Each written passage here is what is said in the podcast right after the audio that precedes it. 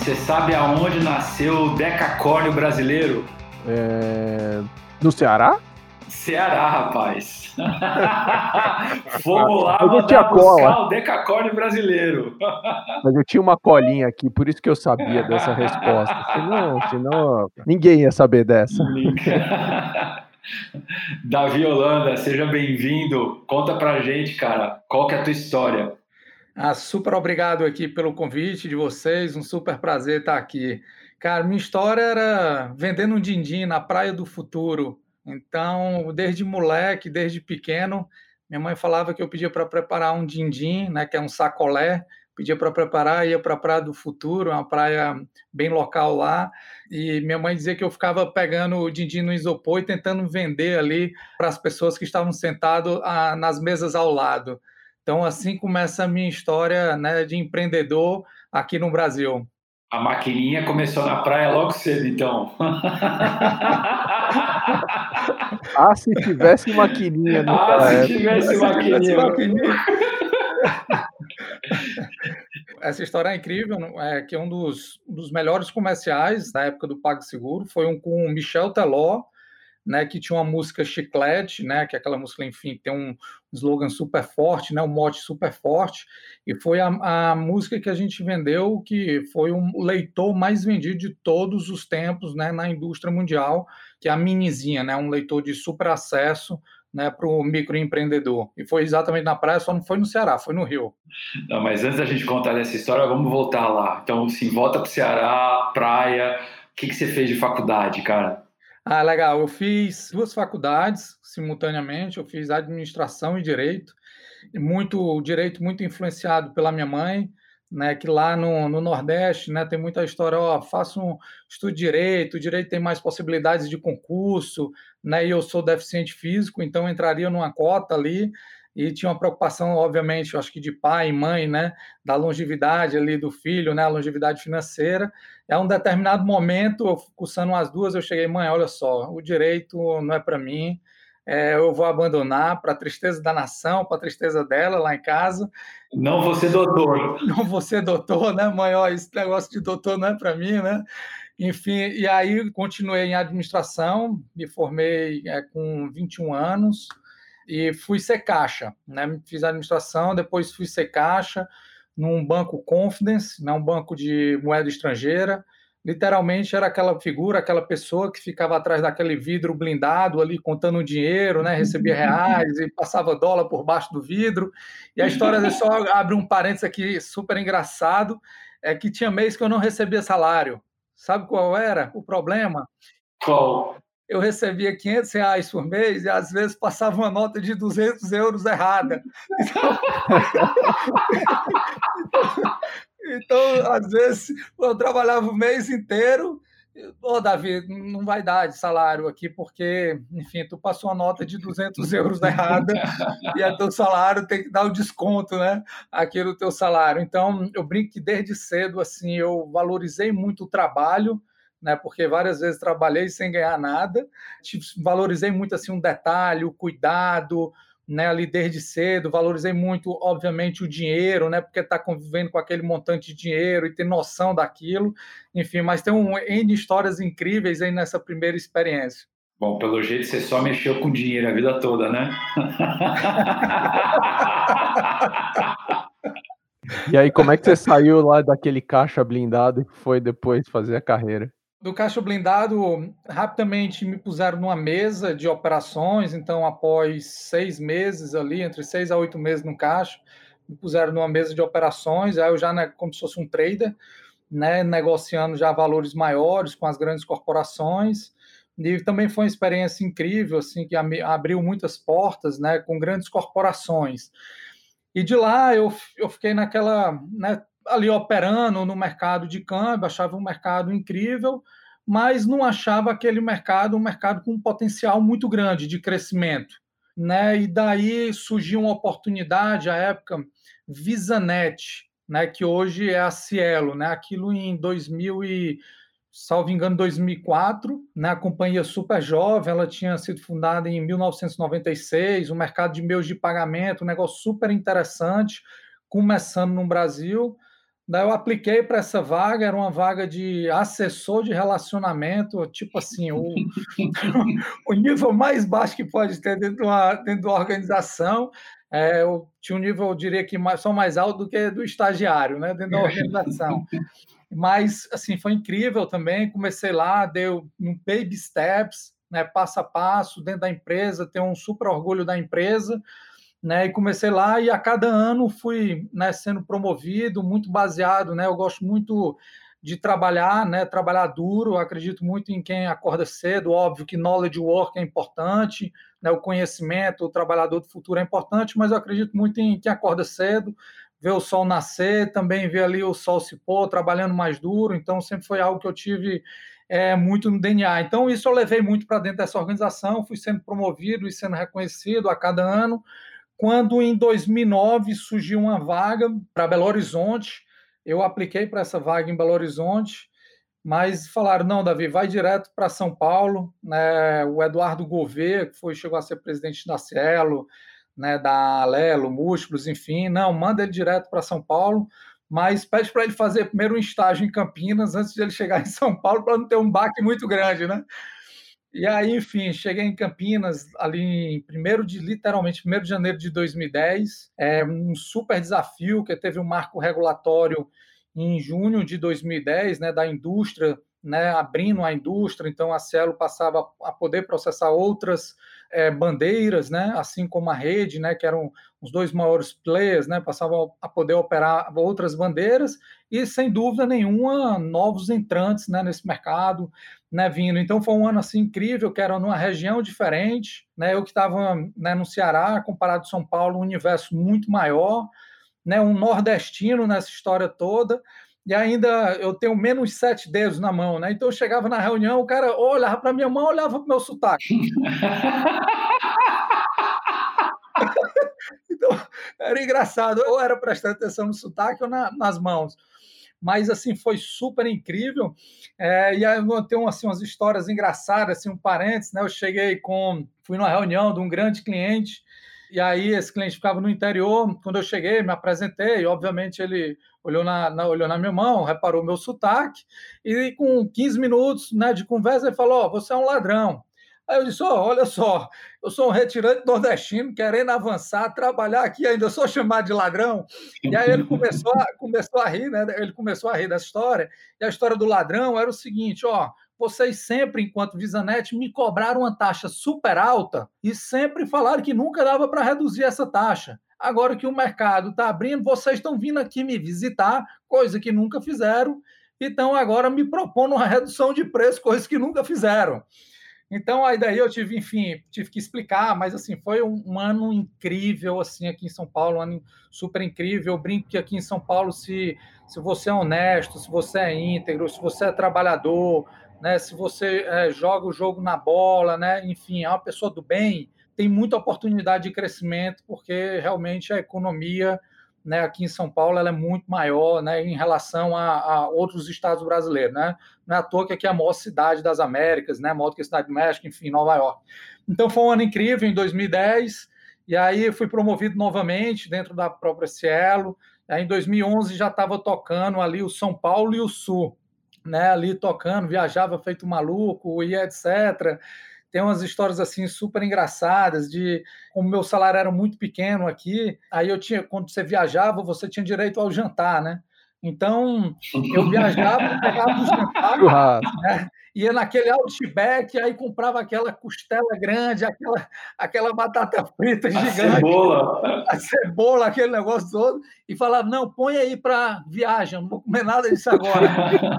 põe aí para viagem. Agora o pãozinho aí, pode me dar ele quentinho que eu vou comer agora.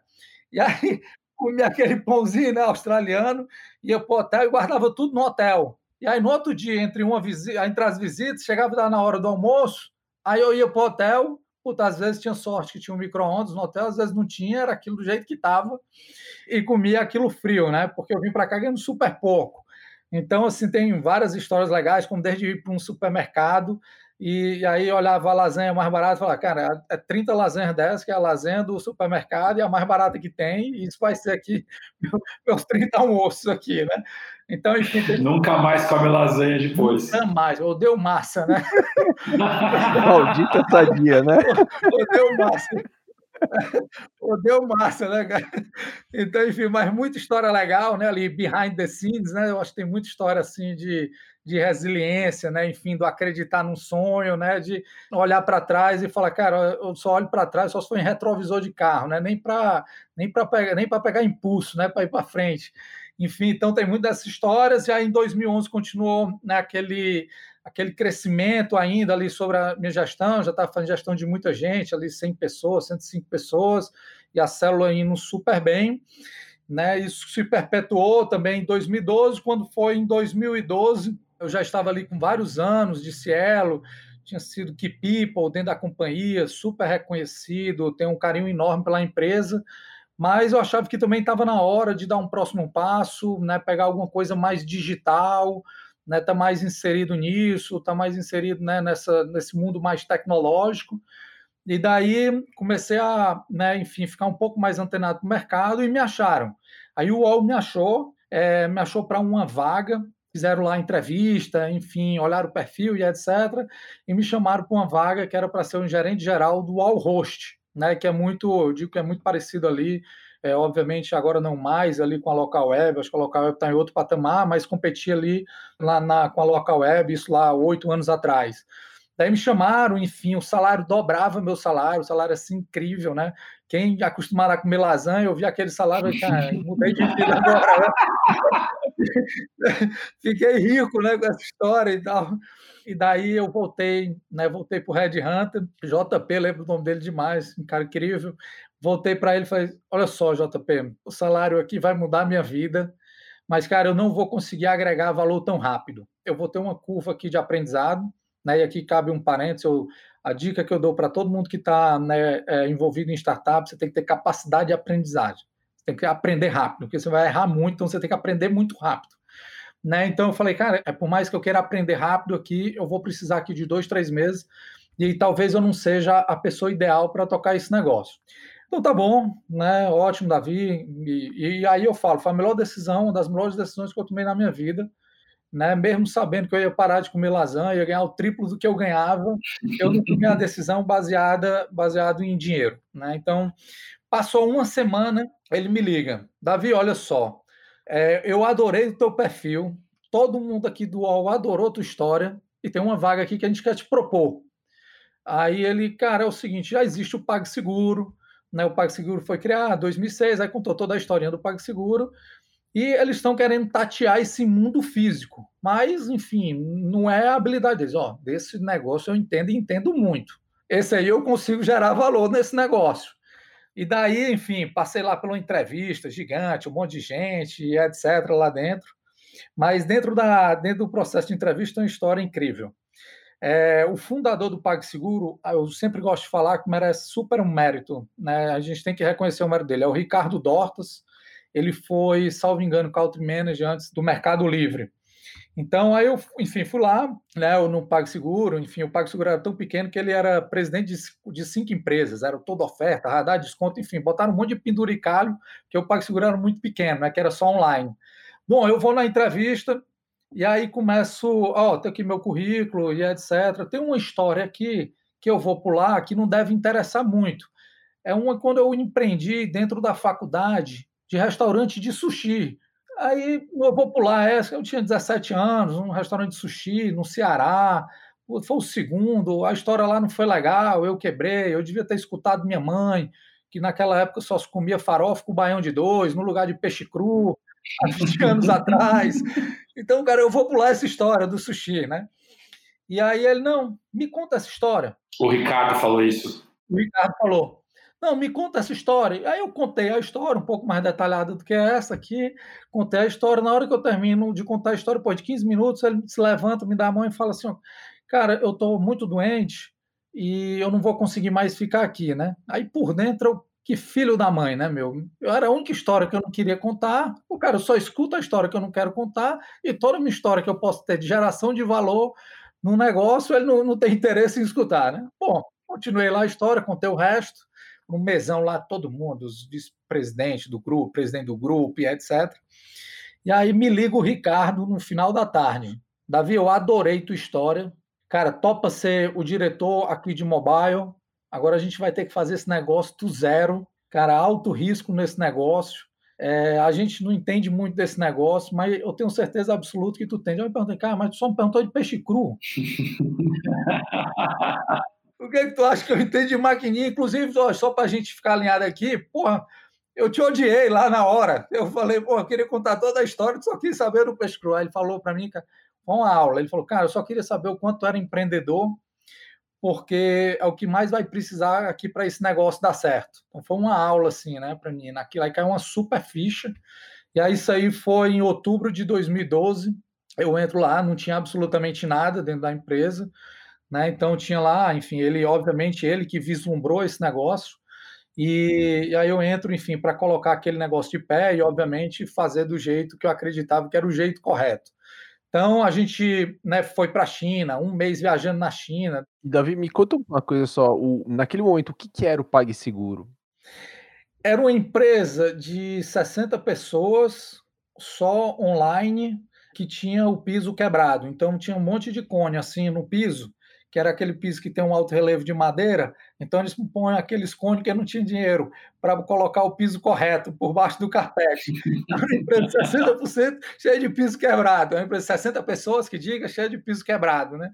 Então era uma empresa super pequena que tinha é, é, que tinha visto uma lacuna de mercado, né? Que era prover segurança para quem compra e para quem vende na internet. Mas olha, isso em 2006 era um mercado assim é, ridículo de pequeno, né? Era um negócio muito pequeno mesmo. E era uma empresa, até então, né, obviamente, não tinha aquele caixa, não tinha nada disso, não dava resultado, enfim, é um negócio super pequeno. É, e aí, enfim, quando passa um mês viajando na Ásia ali em 2013, atrás de fornecedores, e aí foi uma decisão que a gente tomou, eu fiz lá o plano de negócio e foi apresentado no final de 2012, e a decisão era não utilizar nenhum fornecedor da indústria, porque na, naquela época a gente achava tinha segredo de negócio e que se a gente utilizasse algum fornecedor da indústria, provavelmente é, essa informação iria correr ali pela Cielo e pela rede. Então a gente foi, a gente rodou a Ásia inteira, a gente foi encontrar o fornecedor em Taiwan, né? E, enfim, e foi da onde, da onde tudo o PagSeguro começou, com o leitor ali de Taja, né? E aqui cabe vários, tem vários parênteses, né? O primeiro a indústria base brasileira de, era de cartão chipado, era a segunda maior do mundo, só perdendo para o Reino Unido, e a gente querendo lançar um cartão de TAG. Imagina, um leitor de TAG, para aceitar TAG, um troço estava altamente em desuso aqui, aqui no Brasil, né? Então todo mundo me ligava e dizia assim, Davi, tu é no mínimo um louco, né? Porque tu sai de uma empresa queridinha da Bolsa de Valores, a Cielo bombando na Bolsa de Valores, para ir montar um leitor de taja que vai num celular em 2012, quando ninguém tinha smartphone, né? E não existia, era plano, era só plano pré-pago, plano pós-pago era para só para gente rica naquela época, em 2012. O Wi-Fi então era um troço super raro, né? E você está indo lançar um troço que é leitor de taja plugado, né, no smartphone. A única certeza que eu tenho, Davi, é que não vai dar certo esse negócio. Só que a gente, a gente tinha uma visão assim muito, mas muito clara né, da onde a gente queria chegar. A gente sabia todos os próximos passos que a companhia né, tinha que dar. Então a gente, enfim, a gente lançou esse negócio em primeiro ali foi primeiro de abril de 2013, no dia da mentira ainda, para ficar ainda mais mítico a história. Esse produto é lançado e com rapidamente com um mês o produto estava validado gente foi o PMF em um mês. A gente olhou, teve uma super aceitação em relação ao nosso business case, né? Eu fiz lá o business case e a gente colocou ali, quatro, se eu não me engano, foram 4.600 leitores a ser vendidos durante um ano, de abril a, a dezembro né, de 2013, e a gente conseguiu vender em um mês. A gente falou, opa, PMF taxado, voltei lá no presidente do conselho, né, da companhia, que é o dono e principal acionista, falei, ó, oh, olha só, vocês não acreditavam nesse negócio, não me deram nem dinheiro para construir com os times de desenvolvedores internos. me deram um dinheiro que eu contratei uma empresa terceira para fazer o aplicativo. Pensa num aplicativo horroroso. Não tem ali o Lean Startup para você ter vergonha do ML. Eu fiz tudo aquilo antes do livro. sem saber do livro. Fiz tudo aquilo ali antes do livro e sem saber do livro. O aplicativo é todo bugado, você botava o leitor em determinados tipos de, de aparelho, não reconhecia o leitor, aí você tinha que atualizar o firmware, e aí a empresa era de Taiwan, aí os aparelhos que, que eram feitos aqui no Brasil não eram os mesmos, apesar de ser o mesmo, o mesmo aparelho, a mesma referência, mas o fabricante das placas e dos circuitos internos era diferente. Então, na hora que ia fazer a atualização, dava problema. Assim, um caos. Um caos, assim. Só que a gente falou: ó, PMF, a gente acertou, agora vamos acelerar, vamos pegar dinheiro. Né? E aí, obviamente, foi pegar dinheiro, foi subir um lance de escada e pegar dinheiro com o proprietário da companhia. Né? Enfim, a gente pegou o dinheiro, evoluímos rapidamente o produto, internalizamos na né, parte de desenvolvimento né, do aplicativo, né, e, e, os demais, obviamente, os demais componentes. E no final de 2013 a gente lança um terminal ainda vinculado ao celular, mas já com chip e senha, né? Então, assim, aquilo ali foi assim a invenção né, da roda, né? Você lançar um terminal com chip e senha, é, sendo que era um troço que, enfim, os, os incumbentes já faziam aquilo ali há muitos anos, né? Mas aqui cabe uma curiosidade. A grande inovação do PagSeguro, ela não foi o modelo de venda de terminal. Né? A grande inovação do PagSeguro foi na logística. É um negócio que é totalmente aqui behind the scenes, ninguém nunca pergunta, mas foi na logística. O que acontece é o seguinte: até hoje, a logística dos incumbentes ela é super cara, ela é toda analógica, precisa de vários pontos de contato e ela era uma logística que ficava naquela época na casa de 176 reais. E a gente fez o processo logístico 100% digital, 100% automatizado, e a logística foi para tinha regiões que eram 11 reais. Então, o que é que, o que, é que aconteceu? Você conseguiu viabilizar economicamente estabelecimentos comerciais com um volume processado super baixo de mil reais, porque você tirou aquela barreira que você tinha de 176 reais de logística para, às vezes, 11 reais, 12 reais. Então, ficou, ficou uma logística tão simples quanto entregar uma pizza. Né? Ficou a logística de um terminal. Então, essa foi, eu diria, a grande inovação, porque ela que viabilizou você ter né, um alcance ali, principalmente para o nano, micro, né, estabelecimento comercial, né? Davi, uma pergunta. Como que você distribuía, como que você vendia gerava demanda para as maquininhas nessa fase? Excelente, a gente foi 100% online, então meu background ele era todo baseado em, no old school, né? Ali era se você quer conquistar tantos clientes, você aumenta a sua capacidade em pessoas, aí você faz uma métrica ali baseada em visitas, né, por pessoas e etc. Aquilo tinha sido ali toda a minha história na Cielo, e aquilo ali absolutamente eu não, não acredito naquilo, né? Então, no PagSeguro, a gente colocou ali uns três, quatro comerciais, literalmente três, quatro, que era caso viesse assim algum cliente muito grande de enterprise, enfim, a gente tinha alguém para endereçar mas 100% da estratégia baseada em online. 100% era afiliados, foi super importante para a gente. É, Google, absolutamente né, importante para a gente. É, Facebook, naquela época, também importante para a gente. E Davi, nesse sentido, assim, acho que o grupo Folha talvez tenha sido o único grande grupo no Brasil que conseguiu utilizar ativos da mídia deles e também daquele processo todo das permutas, né? Os veículos têm acesso a muito mais coisa do que só a mídia que eles têm nativa, né? Para realmente criar muito valor, né? O PagSeguro, mega exemplo disso, né? O quanto você acha que naquele momento essa força ajudou e o quanto você acha que esse mesmo modelo, já passado esse tempo todo, toda a mudança, né, ainda é replicável? A pergunta também é incrível, mas eu vou contar aqui também um, uma outra história. Tinha, obviamente, todos esses assets aí, né? Folha de São Paulo, UOL, e na época também uma sociedade com valor econômico. Só que eu não estava convencido só desses assets. Né? A minha visão é que a gente precisava ir para a Rede Globo também. E também para Pay TV, isso era em 2013. Aí, olha só, eu fui ter que convencer o dono da companhia, que é online, concorrente da Rede Globo. Putz, eu já fiz isso. É impossível, é, impossível. Impossível. A grama do vizinho é mais bonita que a tua, não, não rola. Não, mas quando eu acredito numa coisa, eu sou assim muito determinado, muito persistente, né? Tem que ter cuidado para não beirar a burrice, né? E aí eu fui lá tentar convencê-lo que o melhor caminho era a gente investir na Rede Globo. E aí tomei um sermão assim, bizarro. É, aquilo é do passado, a gente aqui é online, né, aqui é, é, mais, é mais novo, mais moderno. Já a gente fala de internet desde 1995, quando saiu internet na Time, né, revista. Enfim, como é que você está aí querendo ir para a Rede Globo? Eu sei que eu insisti tanto que deu certo, me deu 1 milhão e 100 reais, 1 milhão e 150 mil reais, 1 milhão e 150 mil, era isso. 1 milhão e 150 mil reais para ir para a Rede Globo. Aí eu olhei para aquilo e falei, cara, não dá nem para pagar um cachê de um artista, né, com esse negócio. Então eu vou arrumar um artista. Arrumei um cachorro. O cachorro era um artista. Era a gente foi atrás de um cachorro. Esse cachorro virou sendo literalmente o artista do filme. Né, era o Montana.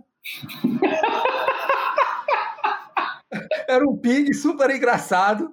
Né? Então a gente botou o cachorro e fomos para a Globo. O game change foi na Globo, não foi é, nos assets da, do grupo. Né? Quando a gente. Olha só, isso era 2013, então isso era sete anos atrás. Quando foi para a Globo, aí deu uma porrada. Né? E obviamente a gente né, era muito bom no, no marketing online, a gente conseguiu capturar né, tudo que, que vinha de demanda ali, né, obviamente a pessoa via na Globo e depois ia para o Google, a gente conseguia capturar, né, por N fatores. Primeiro que realmente o time era muito bom no marketing online e segundo que era um mercado super novo, né, eu acho que a gente teve ali também né, um first move ali, né, um ganho ali, enfim, de estar tá se posicionando em primeiro, apesar de não ser né, o primeiro a lançar o, o terminal né, no mundo online, ali, o mundo mais digital, né, ali, esse terminal móvel foi a própria Cielo, só que no modelo de negócio né, errado. Então, acho que tem aí algumas lições aí. Você dá primeiro no modelo de negócio, com a logística mais eficiente, né, fazendo a aquisição melhor através de marketing, né, e sem dúvida conseguindo combinar né, o mundo ali offline, né, de fazer campanha com o mundo online. Então, eu diria que essa sim foi a grande, né, o grande diferencial do PagSeguro, foi a combinação do offline com o mundo online. E trazer o, a, essa coisa, né, que eu acho que PagSeguro protagonizou muito forte, né, de dar o acesso da maquininha para uma massa muito grande. Outro dia até desquarentenei aqui um pouco aqui, passei ali na Faria Lima, lá vi, eu vi um pessoal ali no farol, lá com a maquininha do PagSeguro, né? Falei, pô, mas agora até a balinha do farol tem maquininha, né? Assim, eu acho que teve essa coisa do acesso que é uma coisa super democrática, uma coisa moderna, uma coisa contemporânea, enfim. Isso também não vinha, era só uma coisa da a logística foi o grande catalisador disso tudo? Ou tinha uma missão de buscar um novo público também? Não, absolutamente. Ele, no momento um, já foi pensado para o microempreendedor, para aumentar, né, aqui, né, aumentar a pizza, aumentar a geografia, aumentar a penetração, né, na indústria. Então, foi absolutamente pensado para o microempreendedor. Não foi, não foi sorte, né? Aquilo ali tem, tinha toda uma estratégia de preço. Então, a gente tinha tinha três a quatro terminais com preços diferentes para conseguir penetrar cada vez mais. Então a gente tinha segmentação era nano, micro e small. Né? Essa era uma segmentação que era literalmente assim abandonada, desassistida ou mal assistida. Né? Às vezes pedia ali um terminal do incumbente, começava a operar, só que a parte econômica não conseguia né, fechar. Então o cliente devolvia ali aquela, aquele terminal, né? Então sim, não, foi absolutamente pensado e, e realmente é isso, né? Quando eu corria ia correr num parque, né? E você via ali o pessoal ali aceitando, né? Cartão, né? O pessoal que vende coco e etc. ali no Ibirapuera passando a aceitar, aceitar coco. Né? Aquilo ali, sim, a gente mirou exatamente nesse público, né? E fomos é, super bem sucedidos aí. Bom, e aí, fast forward. Não, legal. Acho que o caso do PagSeguro todo mundo super conhece. E aí? Quando que foi o IPO? Foi em 2018, em janeiro de 2018 mas eu vou contar uma história aqui para cruzar com a história aqui da acesso. Em 2014, eu levo né, lá para o presidente do conselho: ó, vamos montar aqui um cartão pré-pago e etc. E aí eu escuto de novo, mas cartão pré-pago, isso vai se acabar, aquela história toda, isso vai se acabar, não, isso não dá certo. Daí eu fiquei com aquilo na cabeça, eu tinha um orçamento que era um orçamento de verbas de terceiros e etc. Eu falei, não, cartão pré-pago funciona, porque ele não é um cartão pré-pago, vai ser a conta corrente do pequeno estabelecimento comercial que hoje não consegue abrir uma conta corrente nos bancos. Né? Isso em 2014. Bom, eu encontro o Sérgio né, Kulikov, fundador da Acesso, em Harvard em janeiro de 2015, nesses cursos aí de inovação. Daí a gente conversa vai, conversa vem. Eu falei, Sérgio, abre essa tua plataforma aí, que era uma plataforma para cartão para pessoa física, cartão pré-pago para pessoa física. Abre a plataforma e deixa eu construir o cartão pré-pago do PagSeguro, que na realidade vai ser a conta corrente do estabelecimento comercial pequeno, do microempreendedor. E aí ele adorou o projeto, né? literalmente Embedded Finance, em 2000 e 2015. A gente lança o cartão pré-pago em julho de 2015. E assim, um tremendo, um tremendo sucesso. Né, assim, então começa a cruzar aí a história aí do PagSeguro e da Acesso, foi em 2015. Tem uma história também super engraçada, porque ele, o grupo não acreditava nesse produto, como eu tinha essa verba de terceiro, Aí tinha um cara chamado Rodrigo Batella, um cara incrível. Ele tentou me vender um produto assim durante uns cinco meses e eu não comprei o produto. E aí eu falei, ó, oh, cara, é o seguinte, eu pedalo, vai quatro e meia da manhã lá na USP, eu vou estar tá lá na bolinha da USP pedalando e tenta me vender de novo, que se eu gostar, enfim, a gente faz algum negócio, eu compro esse produto. Ele foi, quatro e meia da manhã lá na, na bolinha da USP, a gente pedalou até umas sete e meia da manhã. Eu falei, ó, oh, olha só, cara, o produto que tu fez, eu achei mal feito mas eu gostei muito de ti. Não quer trabalhar comigo aqui não, no PagSeguro? E ele entrou nessa verba de terceiro, e ele que desenvolveu todo esse produto, ele foi efetivado depois de o produto ser lançado. Até lá estava trabalhando como terceiro. então ele foi efetivado, acho que em setembro de 2015, e a gente lançou o produto em julho de 2015, né? O grande embrião, então aí que cruzou com, meu caminho cruzou com acesso, né? Então, aí voltando, na realidade indo, em 2018 a gente leva a companhia para o IPO, é, em janeiro de 2018, super bem sucedido, né, feito lá fora, um, um super marco para a indústria aqui, né, para o mercado brasileiro como um todo, né, de ter sido um dos primeiros a abrir fora, né, aquela indecisão, abre fora, abre aqui. Para a gente ficou muito claro que abrir fora era o melhor, o melhor caminho, que os analistas cobriam melhor os papéis naquela época. Hoje, obviamente, está diferente, o mundo mudou de lá para cá. E aí, quando deu ali, eu fiquei vestido, né? tinha minhas ações, enfim, em agosto de 2018. Quando foi em outubro de 2018, final ali de 2018, eu bati na porta lá do RH e falei: Ó, acho que a gente precisa revisitar a nossa relação. Chega, né? Eu acho que, enfim, está na hora para vocês, está na hora para a gente. E só acerta aí o que é meu, e, enfim, e vamos em frente. Aí eu saí de lá, enfim, sem nada né, saí, fiquei em casa uma, duas semanas. Aí liguei para o meu pai, pai, estou aqui sem fazer nada em casa. Acho que eu vou tirar um sabático. Aí meu pai, meu filho, o que é sabático? Me expliquei o que é um sabático. Aí eu expliquei para ele o que é um sabático. Ele, isso parece outro nome aqui no Ceará, né? É, começa com, com V, né? ali, vagar, né? Aí eu disse, não, pai, sabático é um tempo, você né, refletir etc, estudar. Não, não, isso é outra coisa. Isso aí é coisa de quem não quer fazer mais nada da vida.